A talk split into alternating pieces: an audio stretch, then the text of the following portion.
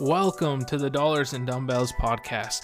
I'm your host, Justin Green, a certified financial planner and C F O for online coaches, and I'm on a mission to help online coaches keep more money in their pockets.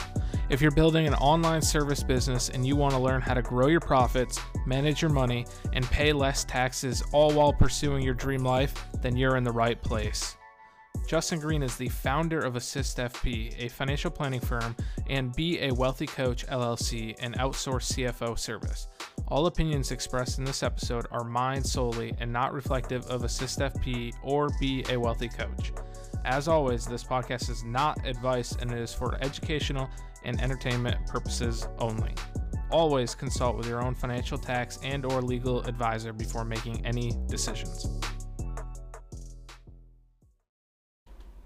Welcome back. I'm your host, Justin Green, certified financial planner and C F O for online coaches. Today, I'm excited to bring you a conversation with Jared Hamilton. Jared is an online health and fitness coach, and we dive into his journey to be becoming a coach. And also, we get really focused on the topic of investing in yourself, hiring mentors, and spending on education.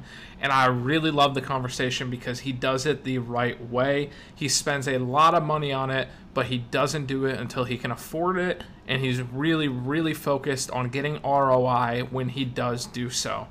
I've been critical, as most of you know, in the past of wasting, overspending money, by quote-unquote investing in yourself. So this was a really great conversation to clear up some of those misconceptions where people have been in my D Ms saying, I know you're anti-business coach, which is simply not true. I'm, I'm anti-spending money that you do not have. And so this was an awesome conversation with Jared. Real quick, before we dive in, if you enjoy this episode, then you will definitely enjoy the Wealthy Weekend newsletter. Each week, I write one essay and curate content, including financial tips on how to build and grow wealth in your business and personal life. Sign up now and it will hit your inbox this Friday afternoon. You can find the link in the show notes or in my bio on Instagram at Justin Green F P. All right, let's dive into the conversation with Jared Hamilton. Jared, thanks for coming on, brother. What's up, man? I appreciate you having me on. Yeah, absolutely. Let everyone know, where are you calling in from? So I'm from Indianapolis, Indiana. So very cool, very cool. Um, I got a lot of friends out there, a lot of advisor friends. So want to get out there one of these days and, and check out that area. Um, you know, I, I also I've been following uh, Iron Valley Barbell for quite a while. Mm-hmm. I don't know if you're familiar with them. Mm-hmm. He was one of like the first fitness accounts I followed, and nice. so I uh, I knew an advisor who worked out there for quite a while. I'd love to check that place out as well. Nice but it. Indy's a pretty cool place. It's kind of uh, under the radar, but you know, it's, I've heard good things.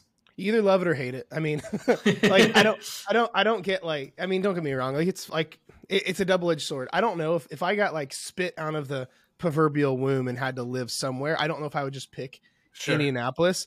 Um, basically all, both my wife and my families are here. Um, mm-hmm. and we're, we're, we're close to both. So, um, so that's really the biggest reason we stay. Like long-term, like, I don't think I'll ever not have a house here, but long-term, I'd just like to have property in like three or four different places. Then I could just bounce around, but I don't think I'll not ever have a home here. So for sure. That makes a lot of sense. Where would you, if you had the choice, where would you, where would you go? Um, I would like, uh, I've, I've always wanted a place in Florida. Um, mm-hmm. Some of the, the nicer spots in Florida. I wouldn't mind a spot in like the desert, like in maybe Arizona, like Arizona. Scottsdale. Yeah. Mm-hmm. Um, I would also like somewhere like in the mountains where like, I have to be careful to not get eaten by a bear. Like, like, like um, I've never been to Colorado, but uh, I've been to Montana and I really, really like Montana. If I'm feeling like seclusion vibes, get mm-hmm. out and like, uh, um, not Bozeman, uh, where was it? But like Big Sky area is mm-hmm. beautiful. So yeah, I've never been out there, but I've watched Yellowstone. So I know that it's pretty desirable. We went on a, this, when I was in, when I was, uh, last time I was in Montana, we went on a guided tour of Yellowstone mm-hmm. and it, dude, it's, it's dangerous out there. Like the, the people we were, we went deep into Yellowstone. Like, I guess they told us deeper than the m- most people go. And they're like, hey, yeah, see this geyser hole? Someone just disintegrated in this like last year. So don't get in there. And I'm like, dang. Like, are, like legit. And they're like, yeah, his, his shoe with his foot was found floating in the top. So like they had to give us like the bear mauling talk and, and stuff like that. So it's pretty trippy out there. Dude. So you said Florida as well. We, my, my wife was a travel nurse. We lived out in uh, Naples, Florida for a little while. And I'm not a big snake, gator, reptile guy. And so I kind of felt like that living there, right? It was like every time I walked out my door was like, is there a snake? Is there a yep. gator? And we had like, we lived on like little, this whole like, it was like a retirement community, but we were just doing a short-term stay.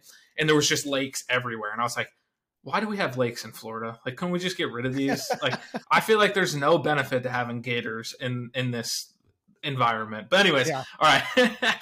so, uh, all right, let's dive in. And Scottsdale's beautiful as well. I was out there for Coaching Con last year. So yeah. those are some good choices. I like that. Are you going to be there this year? No, we have a baby due in like three oh, weeks. Thank you. That's yeah. Awesome, and I, I think we're probably going to come early. So when is it's in April, right? It's, it's mm-hmm. like right after we were due. So I had bought a ticket when I was out there last year. Um, and you know, I thought about going, but I was like, let me just get the ticket anyways. But then once we realized we had a due date like a week before that, um, I was like, yeah, that's not going to happen. Yeah, so yeah. Uh, I actually gave the ticket away to, I had a buddy who's going, he's got a friend who's just getting into the coaching industry. Yeah. So I just gave it to his friend and said, hey, go enjoy. So that's cool. Yeah. You headed out there, I assume. Yeah. Yeah. Me and my, my team are going out there again. So cool. Awesome. All right. So tell us a little bit of background. So you are a coach. How'd you get into coaching? When'd you start? Tell us a little bit more about that. Yeah. Yeah. So my origin story is c- complete accident. So nice. um, I, I actually didn't intend on being in the coaching space. Uh, so a little bit of background with me, I was actually uh, an, one of those awkward homeschool kids. So mm. um, I was a, I'll just put it like, I, I just, we'll just say I struggled a lot.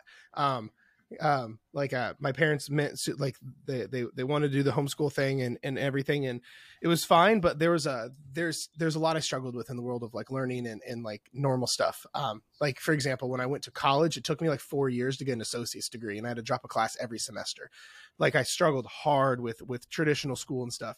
Gotcha. Well, um, I've always been not, like, I've, I always say I've always been kind of entrepreneurial. My dad was an entrepreneur. And, uh, as long as I can remember, I've always been doing something. Like when I was twelve, I was, I was during the winter here, I would go around door to door, asking to shovel old ladies' driveways for twenty bucks. Or, um, I, before fitness, I played drums and was into music, and I would like started my own little mini studio in my mom's basement teaching drum lessons. So there's always been this like entrepreneurial side of me, just like, let me make my thing a thing. Mm-hmm. Well, um, then when it came time, or so then what got me kind of into the fitness realm, because I was also a fat kid. Like I was always like, like the epitome of, of a fat kid. Um, always struggled with my own weight, always mm-hmm. struggled with all the stuff that I talk about in my content.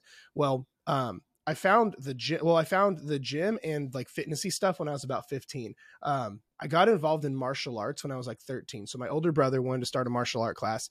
And because I'm little brother, I'm like, oh, I'll just do whatever big brother does. So mm-hmm. I took the, the class with him, fell fell in love with with training in the martial arts because I was a homeschool kid. I never played like any traditional sports. Like I got like people ask me all the time, like, because I'm built like a tree stump. So people are like, oh, you like wrestle or play football? I'm like, none of it, like whatsoever. I'm just built like a tree stump.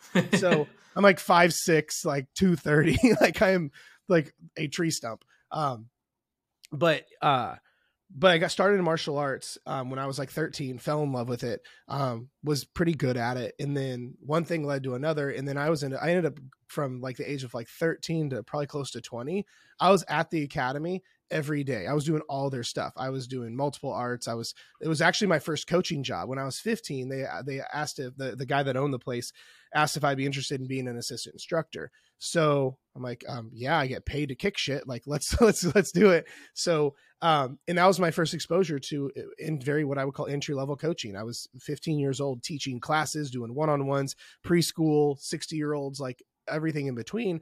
So I fell in love with teaching, um, and coaching. And then fast forward to eighteen years old. Now it's time to go to college. I have no idea what I want to do. Nothing is like screaming at me about do whatever. So, um, but going through the martial arts stuff, I fell in love with biomechanics. Like mm-hmm. I, like I really enjoyed the science of just movement. I'm like, oh, if I pivot my heel, turn my hips, I can hit harder. Um, that's pretty cool. Oh, this is how joints work. So whatever. So ended up, I also have a lot of like what I call body issues. Like, uh, like my, I have a bad shoulder. I'm, uh, hyper, um, uh, I'm hyper flexible, like all this stuff. So I spent plenty of time in physical therapy offices. So I'm like, okay, maybe I should just be a physical therapist. I can make decent money. It's kind of along the same lines, but it was nothing I was like super passionate about. So that's what I started with. I started going to like the physical therapy route, um, found, found out I loved coaching. So in one of my first classes, it was uh, it was like a current concepts in physical fitness class. It was basically a C P T prep class through N A S M. So, but it was tied to the university. So we had like practicals and stuff. Found out I fell in love with personal training. One thing led to another. I built an entire personal training business. Um, and I was, that was like the, the, the biggest grind ever. I was doing like two hundred sessions a month, like four thirty-eight to nine P life. Um, my wife is a very patient person. Um, so did that for like five years. Uh, just, I was working for different gyms, and then I really dove into my independent stuff. So I was completely self-employed. So are you still in college at this point, or you've, you've left college? Uh, both, like, cause exactly. college took me forever. Um, but, um, but yeah, but even after college, I still kept doing my personal, the personal training gotcha. thing. And it was just strictly personal training out of like my local, whatever. Uh, out of like, I basically paid a local mom and pop rent, and I'm like, hey, stay the hell out of my business. And like, I, like I did my own transactions. I marketed myself. It was just, they just made a little bit extra money every month be from, from my right. rent. So did that for a long time. And then right when I started getting really burned down on that, um, cause you can only do that for so long. Um, I found out about this online thing. I've learned about online coaching, how you can make more money, scale your business, and work less, um, that kind of thing. Um, so right out the gate, I started creating content, and in, in, in that day, during that time, it was like tutorial videos, or, hey, here's how to not deadlift, and here's how to deadlift the right way, that kind of stuff.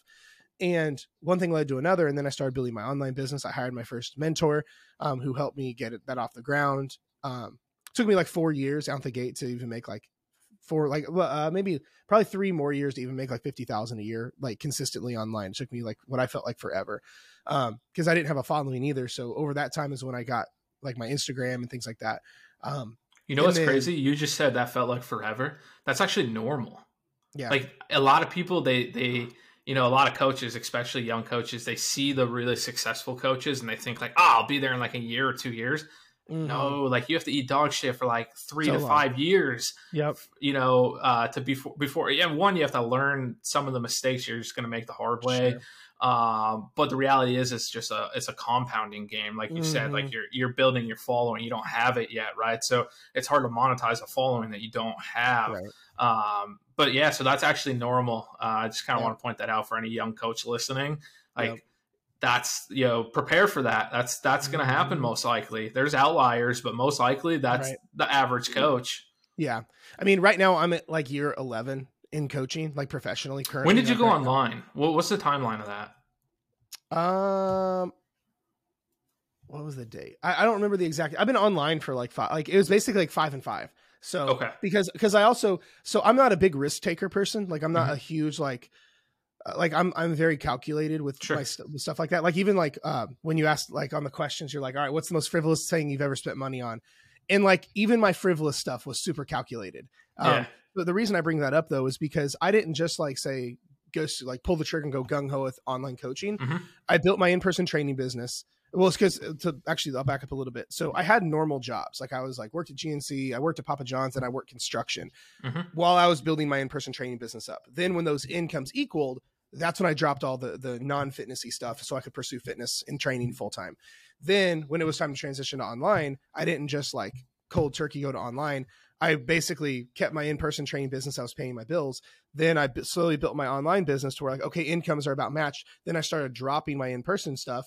And so I could put more time here. So it was never this big, like I'm going all in on me. It was like, it was ridiculously like chill. I'm like, okay, I'm only going to go all, I'm only going to like when my income's equal, I'm going to start tapering off in person or whatever the thing was.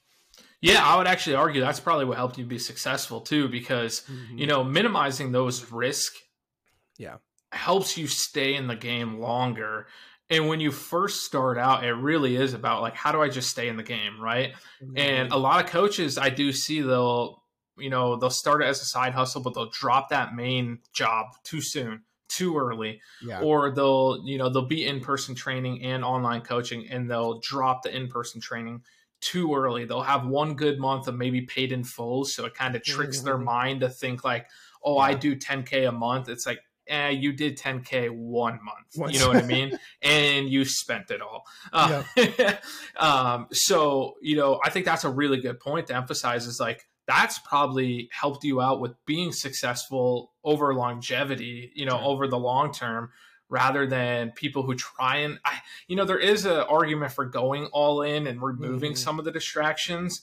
But I also, I, th- I think it's more of a balance. And mm-hmm. I actually see a lot of this in your content of like, you, you, you focus a lot on behavioral aspects, not just like the biological aspects of, of right. losing weight and fitness and health, et cetera.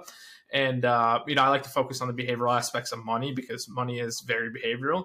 Mm-hmm. And I think to that point, that's what we're like, that's what you're kind of focusing on is like behaviorally, you're able to stay in this longer by minimizing your risk. Sure. And I think that's what a lot of coaches miss when they try and go all in too early. They don't realize they're actually, they're kind of putting an anchor on their feet. They're making it really hard on themselves. Yeah. Well, and you also, I think that that also changes the state in which you operate. Um, yes. So I've never been like, I know we, like a lot of people will look up to people like The Rock and they're like, I work best when my back's against the wall. And like, I get some people are like that, but I think a lot of people, I would argue the majority of people at that point operate out of desperation. Mm-hmm. You know what I mean? Like, I think it's, it's, this is why for me, whenever I was, I had to say my bills paid with whatever I was doing, whether personal training or even before that, like the normal jobs, um, this way, when I'm having consultations, I'm not desperate. Like people can feel that, right? We've all had I can tell you coaches that are de- like that can't yeah. pay their own bills just from their, their social media, right? Yeah. If you make an offer every single day, you yeah. only talk about your products. Like yeah. we can, like I'm as a third party, just, you know, watching, I can feel that. I can tell they're desperate. And then I know like deep down, okay, they're probably not able to pay their bills. They have to operate yeah. this way. Yeah. I th- I think it's, I think it's, I think diet culture and hustle culture are very much the same um, currently. And I think it's sexy and popular and to, to talk right now, like go all in, give up everything and just dive in, which I think there's maybe like a couple people that could work, work with. But I think the vast majority of people need to need to go a little slower, need to mm-hmm. be a little more calculated and need to be a little more careful. Cause just like with, with anything else, everything's a game of longevity, right? Like, like who cares if we can lose the weight in thirty days when you're going to gain it back? It's a game of how long can we keep the weight off? What about like decades from now? Same thing with finance, finances like that you talk about. Um, but it's the same thing with, with this is it, your business doesn't help you if you, if you're going to be done in a year and a half. Like what can we do to build this business that's going to last decades at a time? And that's the way that I, I've always kind of viewed it. Absolutely. And I see all the books in the background, so I assume you're a big reader. Are you familiar with Simon Sinek's? Oh, there's even more when you move. Uh, uh, are you familiar with Simon Sinek's Infinite Game? Have you read that? No, I'm, I'm, I'm a big Simon Sinek, Simon Sinek fan. Um, I didn't even know that. I've never even heard of that book. By yeah. Now. So he's got a book. Uh, maybe I'm saying it wrong. Let me double check. I'm pretty sure it's called Infinite Game or Infinite Games. Uh, yeah. It's called The Infinite Game by, by Simon Sinek. And, and basically the, the premise is, is that like, you know, in sports, there's the buzzer goes off at the end of the game, right? Like it's a finite game. There's a right. final score. Someone wins, someone loses. Business isn't like that. Mm. It's infinite, right? What you do this year, you build off of it each and every year, yeah. right? There's no end line. You just keep growing. And so the name of the game is actually just to keep the game going as long as possible.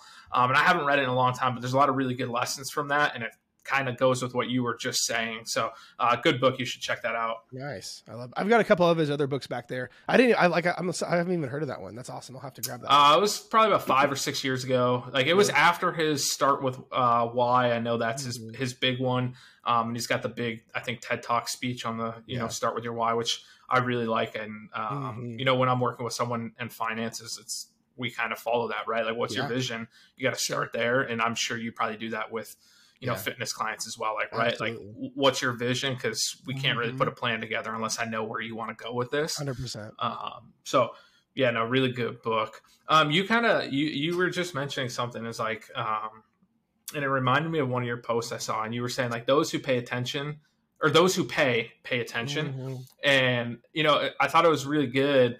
And you were, you were, I was thinking about it from like a business coaching standpoint, and, you know, you were saying how like, some people don't pay and they do really well, but that's because they're executors, right? Like you had a guy who who followed your content, and I think he lost like seventy pounds. He never hired you yeah. or anything. It was just straight up off content. Mm-hmm. Um, but it kind of made me think, and you know, from my side of it, I've seen people who are so irresponsible with their money when it comes to like hiring business coaches and things mm. that actually paying, unfortunately, doesn't turn them into an executor. If they're not an executor before they pay, even when they do pay, very few of them then turn into executors. There are some who, who do, right? They're motivated by that, that because I agree with your statement in theory, uh, but I've noticed a lot of coaches will hire business coaches, doesn't work out, then they'll hire another one, doesn't work out, yeah. they'll hire another one. The reality is, is like, yeah, you can blame the programs to some degree, but also maybe you have to start looking at yourself as well, sure. right? Like you're not executing on it. Uh, but they'll just keep spending. And so I, yeah. I thought it was interesting. I was thinking about that when I saw that post of yours, is like, just because you pay for something won't turn you into an executor. You still have to right. go and execute. Sure. I, th- I feel like I feel like where a lot of it is, because I agree with you completely. Yeah. Um, like, because we'll even see it sometimes in fitness coaching. The majority of people, um, like at least in our, our ecosystem, because I, I, I say that a lot, like, because I fully agree with I fully agree with it. It's, it's, uh, obviously, there's outliers, but um, I think a lot of it is an expectation game. I think even because even in our stuff, like when it comes to co- some people will join coaching and they think it's like a fairy dust kind of vibe where it's like, oh, as soon as I paid the money, I'm, all my struggles are going to go away. It's like, oh, yeah. no, no, that's open up the door. That's going to give you the, the map to mm-hmm. go on your journey. And we're just going to make sure you're supported the whole way. But uh, I think that's for, for most people, that's an expectation game. Um, I think that's, I think that's the responsibility of the, the coach in, in that case, or the person, whoever's getting paid, to solidify like, okay, cool. Now that we're doing this, here's what it's going to take. We have to make sure actions line up with the ambition. But if those actions aren't there, nothing's going to happen.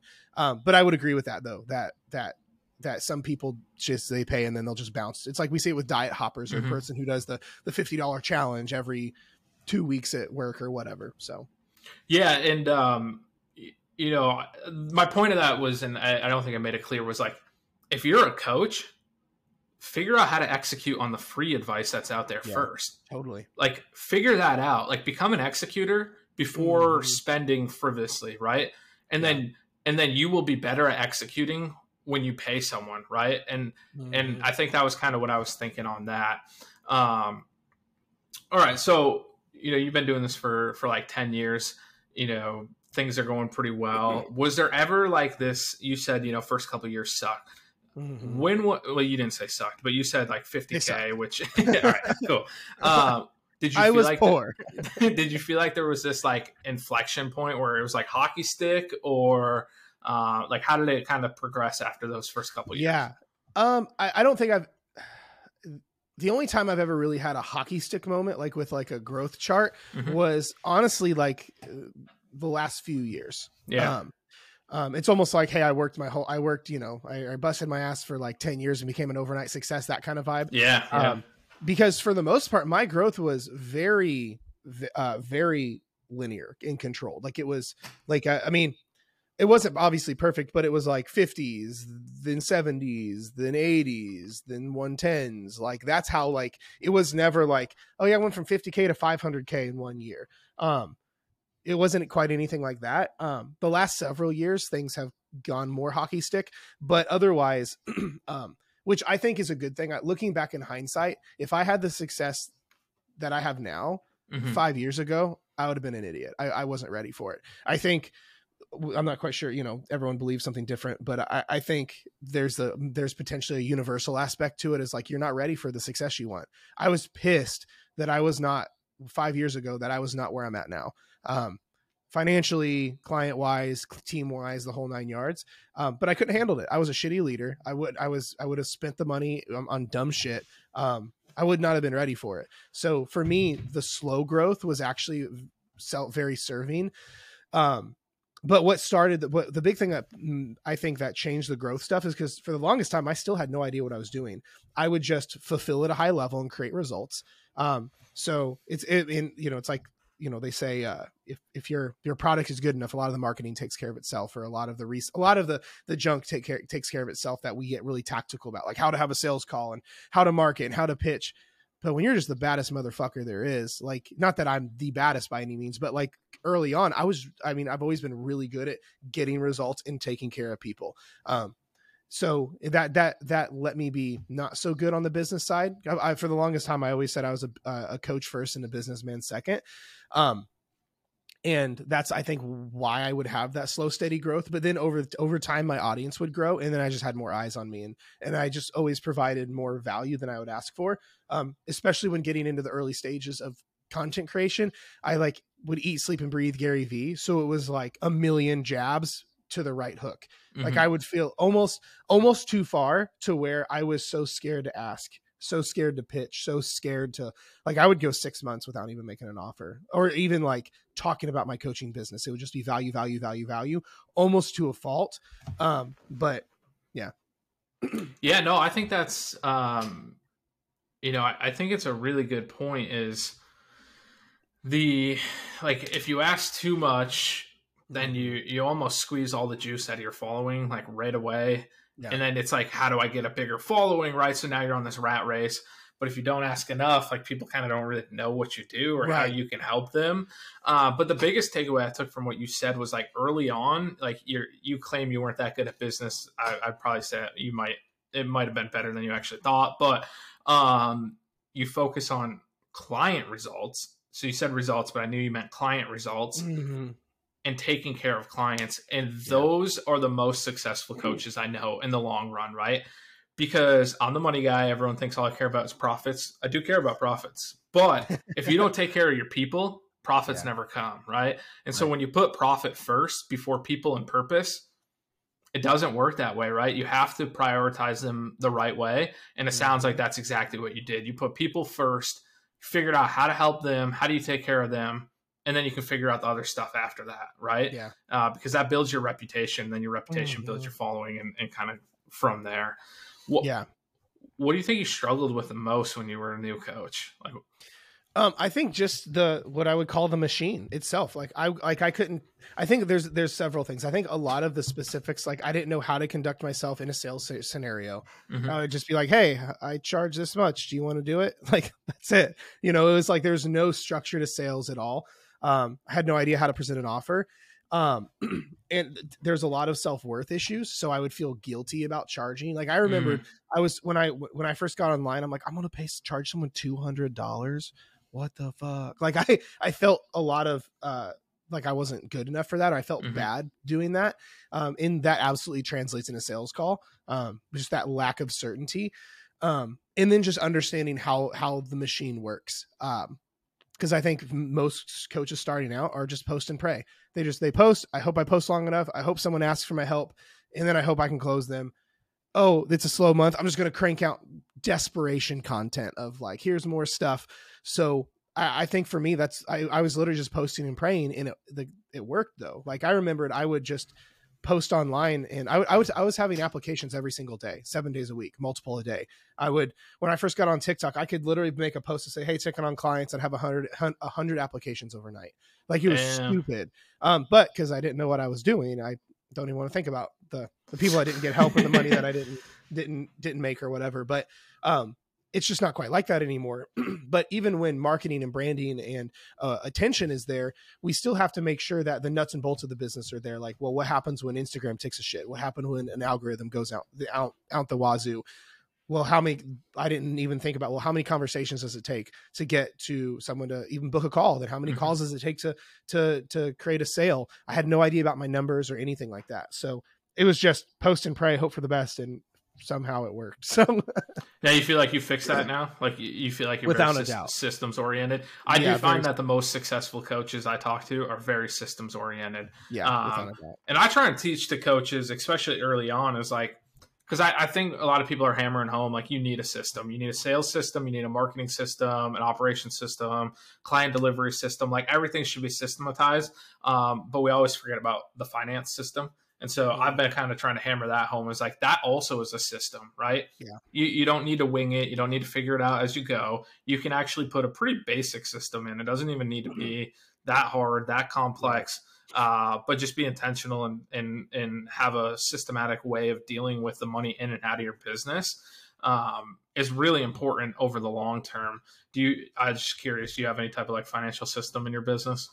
Yeah. Yeah. I have. Yeah. When it comes to handling all like, cause otherwise other, like what you mentioned where like someone has a good high month of all paid in fulls mm-hmm. and it's like, it, it, it's, it, it leads you to believe you're doing better than what you are versus like, especially in my case, I have, I have a whole team now. I have a whole team of coaches. So now I have technically even a debt to pay to my, yeah. co- like, let's say a client signs up a paid in full, like the majority of my business is paid in full. Um, and so, but I, but, but for me, I know that like, let's say we have like, we had a record month in February, like it was, it was dope, but we, but I also know like I I have a lot of coaches to pay for the next six to twelve months. So for me, I have like my systems in place on how to not overspend, how to make sure things like for tax savings and, uh, you know, withdrawals and all that are, are in place. And then also just not be a fucking idiot. So, you know, how do you systemize that one? Right. A lot of self-awareness. Yeah. Yeah, for sure. No, I think it's really important. And if you're mostly operating on paid on paid in fulls, oof, yeah, really important to have a system yeah. because it's so easy to spend that, you know, and and justify it, right? Like I spent it on the business, I invested in this and that, and yada yada. And then you get to the end of the year, and you don't have money for taxes. Mm-hmm. You maybe each month, if you do have a team, like you're like, oh shit, how am I going to pay them? Because, you know, to your point, if someone pays you paid in full, but you owe that obligation to your team to fulfill that, yeah. then you have to ration that money over the next, you know, twelve months or whatever that paid in full was, yeah. you know, contracted over. So yeah, really important when it's a paid in full, having a system in place, mm-hmm. because I've actually seen a lot of coaches when they don't manage that well, it can really They're crush fucked. The business. Yeah. Cash flow. I tell people this all the time. Cash flow can kill your business, right? If you run out of money, you like you don't have a business. It is the heartbeat, the pulse of your business. Money coming in, money coming out. If you can't figure that out, like one bad month, one mismanaged month of that, and you can you can either ruin your business or at, at the very least ruin your reputation, right? Yeah. Um. So yeah, that's huge. That's, that's huge. Well, you know, I'm just kind of curious. So, you know, you've had a long career and I, I think that that kind of just shows to your success. You know, I think a lot of coaches, they probably see you and they look up to you and it's like, hey, I've been, I've been putting in the reps for eleven, twelve years. Um, what would be the like number one thing you would, you would credit to why you've been able to last that long? Um, To be honest, like as corny as it sounds, um, I, I've since the beginning I've brought on mentors that knew more than I did. Mm-hmm. Um, I've never been afraid to to hire out everything from professional services like like C P As or um, like um, like like business coaches or whatever the case is. I think that that's the biggest thing. If I like from day one of going online, I've had a like my first mentor was Jordan Syatt. Like a lot of people mm. from here like know know Jordan real well. Yeah, I had so, Jordan back on. Uh, maybe like episode thirty something. It was a while yeah. ago. Yeah. Like, so, so for example, before, um, when I was transitioning from in-person training to online, I heard about this Jordan Syatt guy, loved his content, found out he does business coaching. So, um, and at the time I couldn't, I could barely afford it. I was like, holy, that's more than my mortgage. Like, um, it's crazy. Like I was scared shitless, but I mm-hmm. did it anyway. Um, but then I'm, but then it, it profited and it was the best business move ever. He, so he mentored me for the next four years. So it's why I had such good growth. Um, excuse me, starting out why, because I was, it was a lot I like learning the skills of like copywriting and content creation and sales. And that's when those things started to compound. But I think, I think the biggest thing is number one, I've never been afraid to hire mentors or people who have what I lack. Um, like I don't like, especially starting out, like when it came to like taxes and the finances, I didn't know any of it. So I hired like a, a, a C P A or an agency, like quick, you know, mm-hmm. things like that. But then I think people also underestimate how, how cheap and easy it is to buy the skills that you need. Um, like everyone's so, so like gung ho about college, like, cool, it's three hundred grand to make fifty thousand a year. Because that, those numbers sound right. Um, but you could buy a course and learn how to copyright. Like, like, the, like you could buy a thousand dollar course and learn how to ba- the fundamentals of copywriting. Well, now you just gave yourself the biggest raise ever because now your sales pages don't suck anymore. Mm-hmm. Or if you don't know how to create content, you can buy a course on how to create content or how to make TikToks or how to whatever. Um, there's so many resources. And I think is if you being able to look at yourself and go, what skills do I lack? Everyone goes, oh, I'm broke. How do I quit being broke? But it's if to ask the question of what skills am I lacking? For me, it was I sucked at sales and I sucked at copywriting. So I bought those skills. Uh, you can you can very easily and affordably buy those skill sets. And then like we talked about earlier, like then execute on them and then get those reps in. Yeah. So this is a great conversation. I really like some of the points you made. I have been known to be critical of uh, quote unquote investing in yourself. Like I, I think a lot of coaches, especially early on, use it as a crutch to mm-hmm. not execute, and then they totally. overspend irresponsibly. So there's a couple of things I want to unpack here. It's like one, because you said earlier, you are not a big risk taker. You're very methodical. And so I'm just curious when you're thinking about either hiring out or making a, a business decision like that, like what type of like process do you go through? Like, how do you measure? Cause some of it is in like, it's not tangible, right? Like, right. You're like, ah, I could hire this mentor. I can't really measure what the R O I is going to be sure. until maybe even three years down the road. Sometimes it'll pay off in the short term. Sometimes it's a really long-term play. And that's, I'm not saying that's a wrong, a wrong thing, but I'm just sure. curious for you yeah. as someone who's very like calculative, calculated in those decisions. yeah. Uh, like what process do you go through when you're doing yeah. that? Definitely. Um, and I, and I can, if you want, we could even talk about the times where I've like pro- invested and I probably shouldn't have, and mm-hmm. I what could like, um, but then the times where it was just uncomfortable. I think that's a big thing too, is so a few things. Number one is, um, I've always been, been very big on like, I, I can, for me, and I, I know everyone is in a different situation. I, when in doubt, I always bet on myself because I know I'm an executor. Mm-hmm. Like, cause I will take someone's free content to the grave. Right. Or I will, you know, like things like that, where for me is if it comes down to, if it's, if this doesn't work, it's my fault. It's not the fault of the program. It's because mm-hmm. I did not execute myself.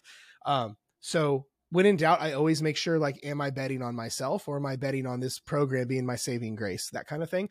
Um, Number two is one, can I actually afford it? You know, like even like with, uh, so for example, um, I've had mentors, because where things are at now, it's not cheap to get a mentor to, sure. you know, when mm-hmm. I was learning how to take my six figure business to a seven figure business, like you, those mentors aren't cheap, right? That's always uncomfortable cutting that check. But then the question is like, does this person have the results I want?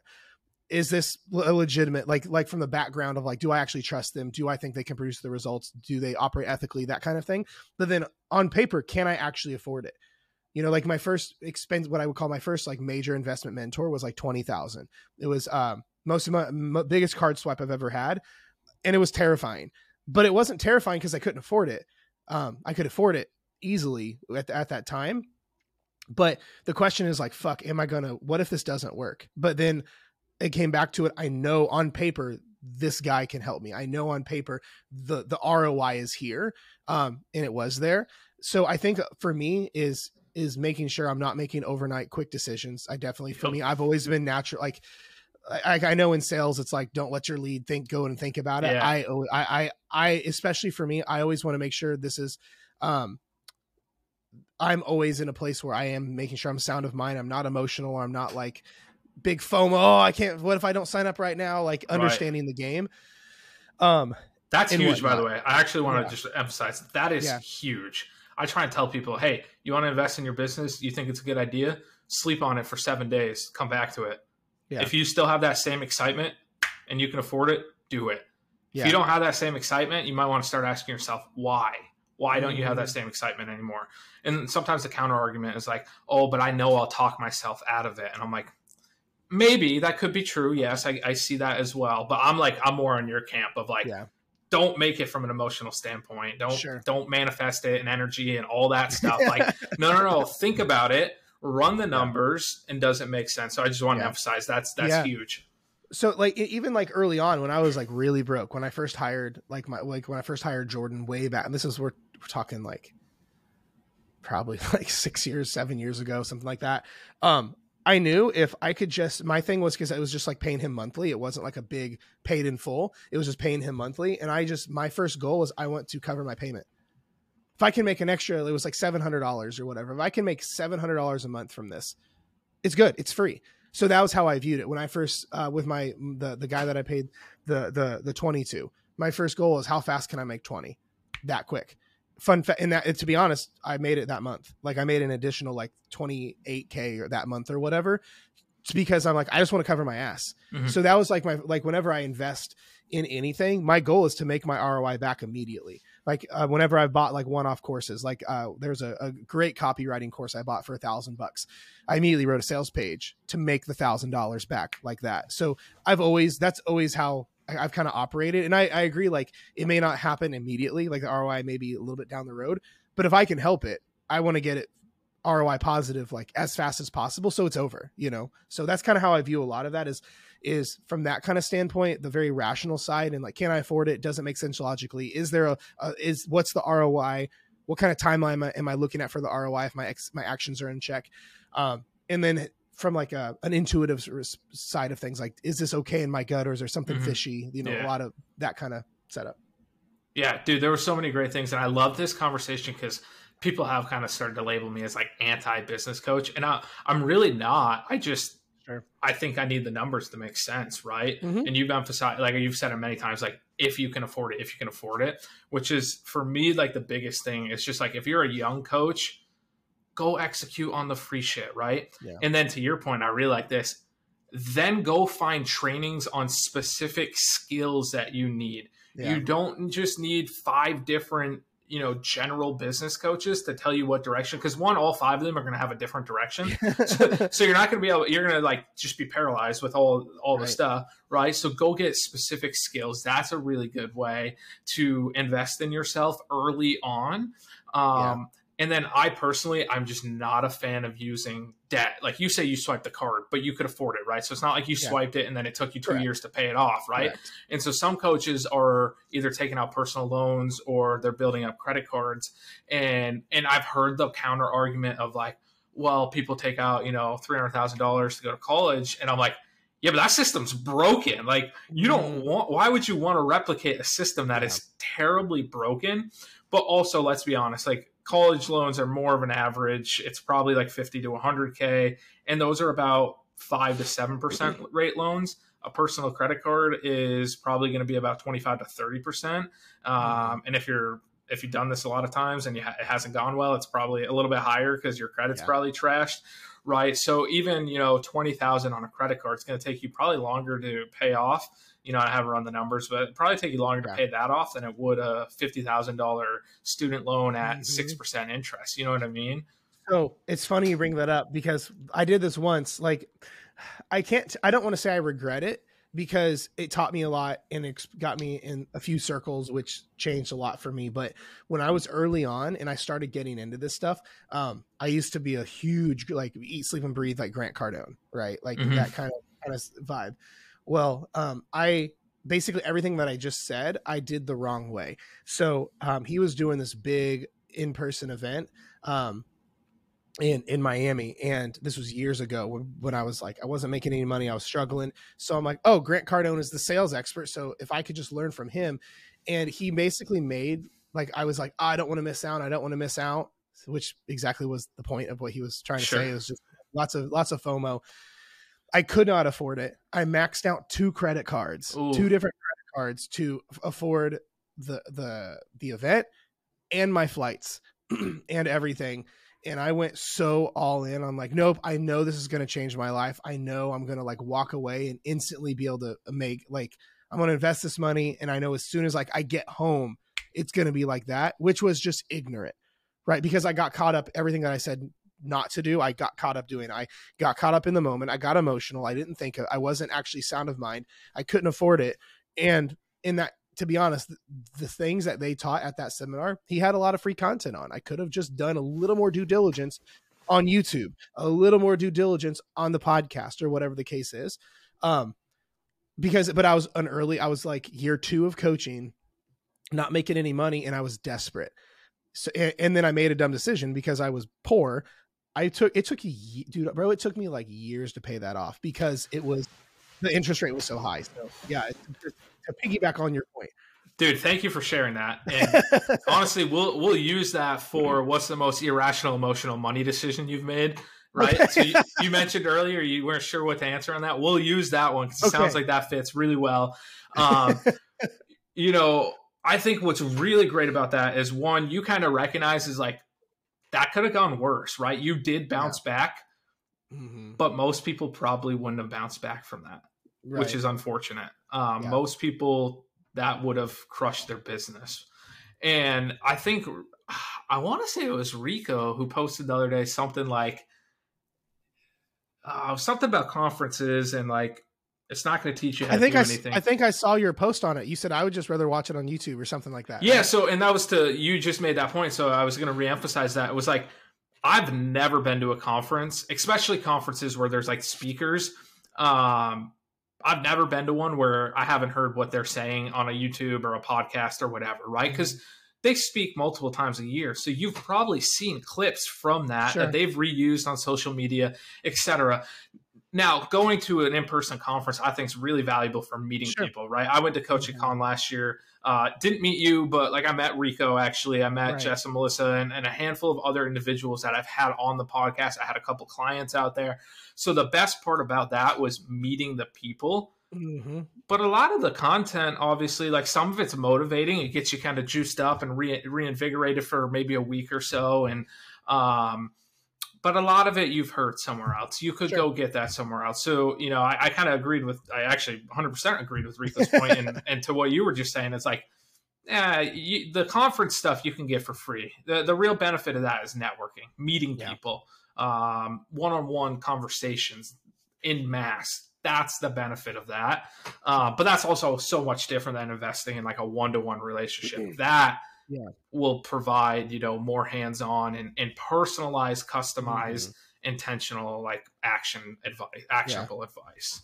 Yeah. I mean, that, that leans more into like, that's because they should be giving you skills and specifics, you know? Yeah. Um, and, and that's the thing is like, I've always been like a big, I, I've always been a big conference person. I've always loved them. Um, but I, I, I think a lot of people, they, um, like I think Andy Frisella calls them success zombies, where it's like, we go and you just like, it's like, you just feel good and hyped up, which, and I think there's still merit to that. Mm-hmm. But again, if you're, if you're starting out, you're broke, you have no money, you can't even like, I would rather you invest like between a conference ticket and a couple flights, you're going to be out a couple thousand, thousand bucks. I yeah. think the R O I would be pos- more positive is, let's say the speaker that you really, really want to see, buy his course for five hundred. Yeah, that's a like, good point. Like, like, I think like if that's, if it's like, no, I want to go and learn all this stuff. Cool. Not that like conferences are bad, but if like, you can't afford the whole package, you can't afford it. Um, like I couldn't with, with Grant Cardone stuff, I would have been better off in my case to buy a course for five hundred bucks instead of throwing a several thousand dollars that I didn't have. Um, you know, so I think, I think there's, I, I think there's plenty of other stuff where people can, can get the help that they need. Not even necessarily like even paying for it. Like there's so much stuff for free now that if someone's starting off and struggling, like it's, it's absurd. It's a, it's absolutely absurd. Everyone goes, follows the Gary Vee model. So their best shit is free. So t- till you can get to the point where you can comfortably afford this stuff. There's so much good free content out there. Like, If you're just, if you're listening to this and you're just starting a coaching business, you can probably get to ten K a month without yeah. a single investment, a single hire, just based off free content out there. Just, mm-hmm. you know, just kind of get out there and follow the right people and in and out of the fitness industry. Like you've brought up yeah. so many individuals outside, you know, like Gary Vee, Ed Mylett, um, Grant Cardone, et cetera. Like yeah. you've brought up all these people who are outside the industry.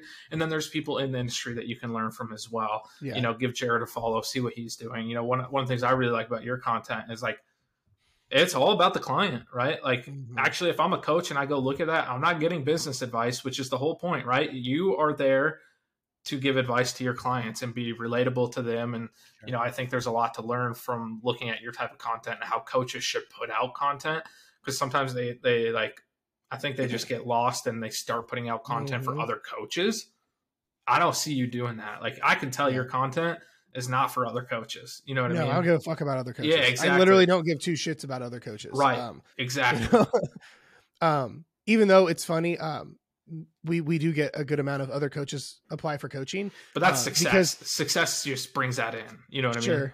Well, and it's, we, we, the, some of the stuff that we do in my coaching business is, is, is very, very different than a lot of other coaches. I know everyone says that, but mm-hmm. some of the specific problems that we solve in biz, in, in my coaching business, I don't see a lot of other coaches solving. So uh, we'll see other coaches say, hey, I may be a coach, but I struggle with binge eating. I mm-hmm. can't get my, my, I can't get my emotional shit under control.